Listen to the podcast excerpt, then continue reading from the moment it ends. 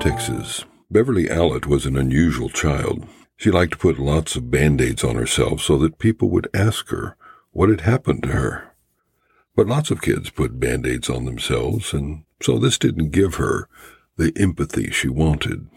She graduated soon to wraps for sprains. And as she got older, she even learned how to make simple casts for herself. This earned her all kinds of attention. Then she discovered the medical community at large. Faking symptoms, she managed to get her healthy appendix removed. Then she, on purpose, infected the healing wound so she could extend the doctor's treatment and attention. She would go to different doctors, shop her faked illnesses around because some were on to her cons.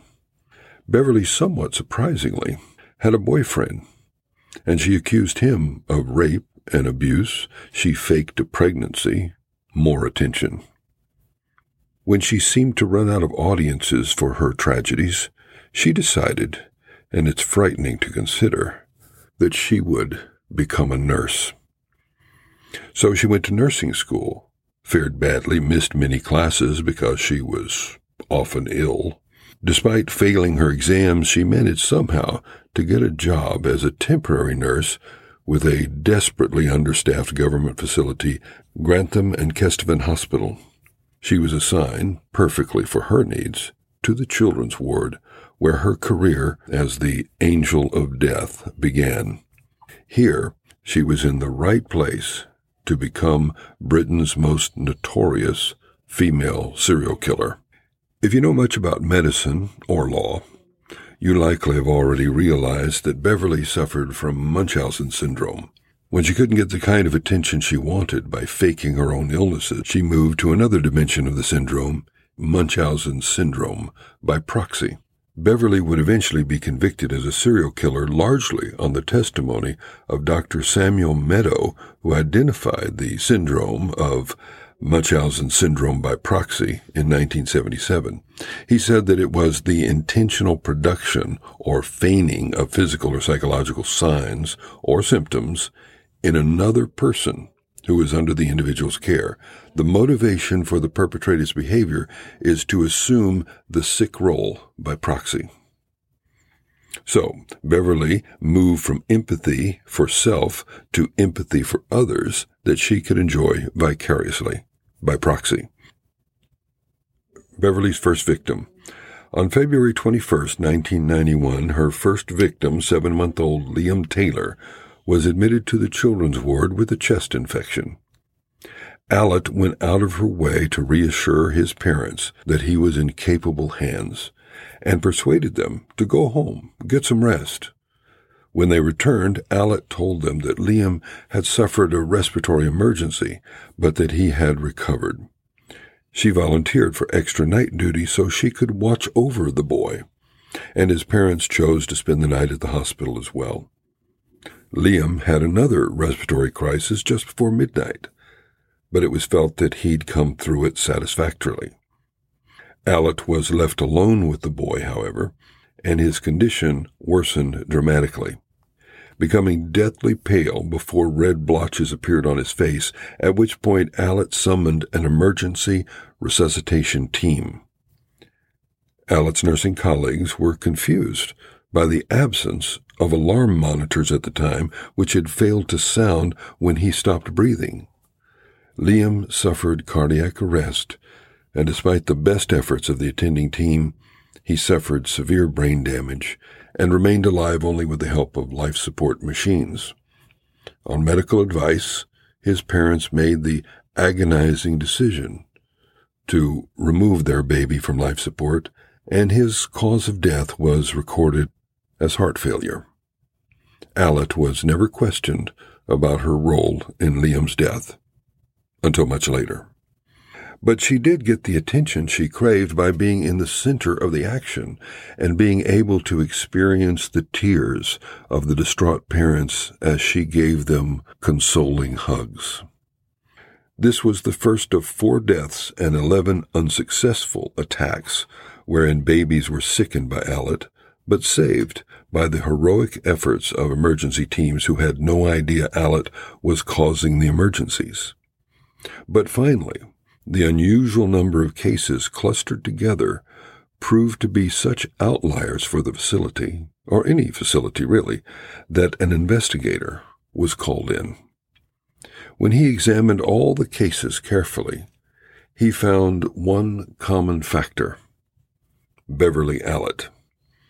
Forensic investigations discovered that the children had been injected with high levels of insulin in most cases, Sometimes she used drugs that would cause cardiac arrest. Charges were brought against her, and Dr. Meadow was the expert witness at her trial. His testimony was powerful and incontrovertible. She was sentenced to 13 life sentences for murder and attempted murder. Her time is being served in a mental hospital. Dr. Meadow said she could never be cured and should never be released. Her name was added to a government list for those who should never, ever, under any circumstances, be paroled. An earlier case in California is interesting. Here is a description of the case by Tracy Valero in the Hofstra Law Review. She writes, in 1981, Priscilla Phillips was found guilty of murdering one of her daughters by introducing a sodium compound into her system and of willfully endangering the life and health of another daughter by the same means. This case involved a classic example of Munchausen syndrome by proxy.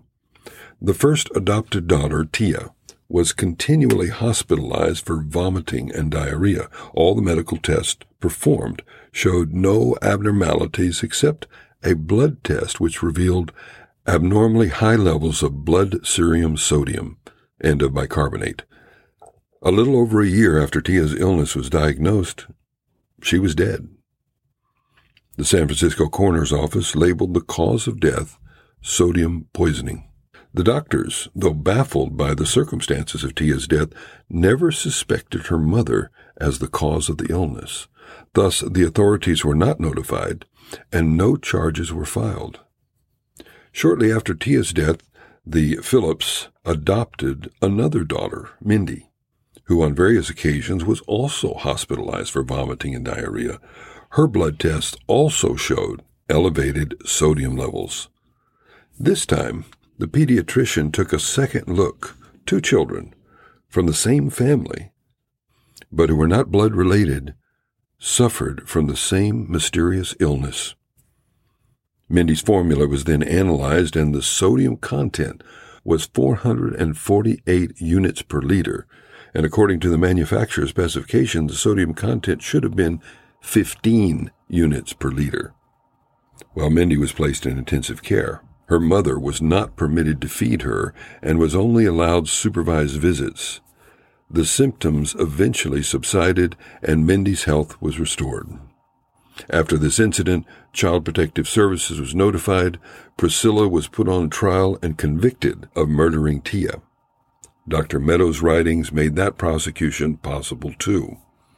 Mothers who induce this form of child abuse will generally transfer their own unmet parental needs onto pediatricians, nurses, spouses, maybe even the community, and get from these people the attention and sympathy they never got from their own parents. Often the mother has some type of medical background and thrives in the medical environment, knowing her child's medical history with extreme accuracy, becoming friendly with staff and other parents, sometimes spending more time with hospital personnel than with her own child, and being very calm when told about extensive procedures that will be done to the child. The mother and child will develop a kind of symbiotic relationship in this syndrome. Dr. Samuel Roy Meadow became Sir Roy Meadow for his extraordinary career as a pediatrician, but also for his helping to root out otherwise hidden child abuse by providing a clear definition of Munchausen syndrome by proxy. What became known as Meadow's Law was this one sudden infant death is a tragedy, two is suspicious, and three is murder, until proved otherwise. In The Lancet in 1977, Dr. Roy Meadow defined Munchausen syndrome by proxy as a factitious disorder by proxy, feigning illness or psychological trauma, inventing symptoms, or even tampering with laboratory results in another individual to draw both sympathy and attention onto themselves. And the following are listed as the criteria for the disorders intentional production or feigning of physical or psychological signs or symptoms in another person who is under the individual's care. Two, the motivation of the perpetrator's behavior is to assume the sick role by proxy. External incentives for the behavior, such as economic gain, are absent, and the behavior is not better accounted for by another mental disorder. Dr. Meadow went on to be an expert witness in many trials and one of them hurt his reputation so badly that he lost his medical license, at least for a while. And that was based on his exaggerated statistical claim, ironically, reminiscent of what Munchausen himself was famous for. And we'll get to Munchausen's history and legacy after I tell you about the case that brought Meadow down. And we'll get to that next week, along with the history of Munchausen himself and how his name became associated with this fascinating syndrome. That's all for this week on Beyond Texas. Thanks for joining me. I'm W.F. Strong. You can reach me anytime at WFStrongPodcast at gmail.com. Here's a little music for you.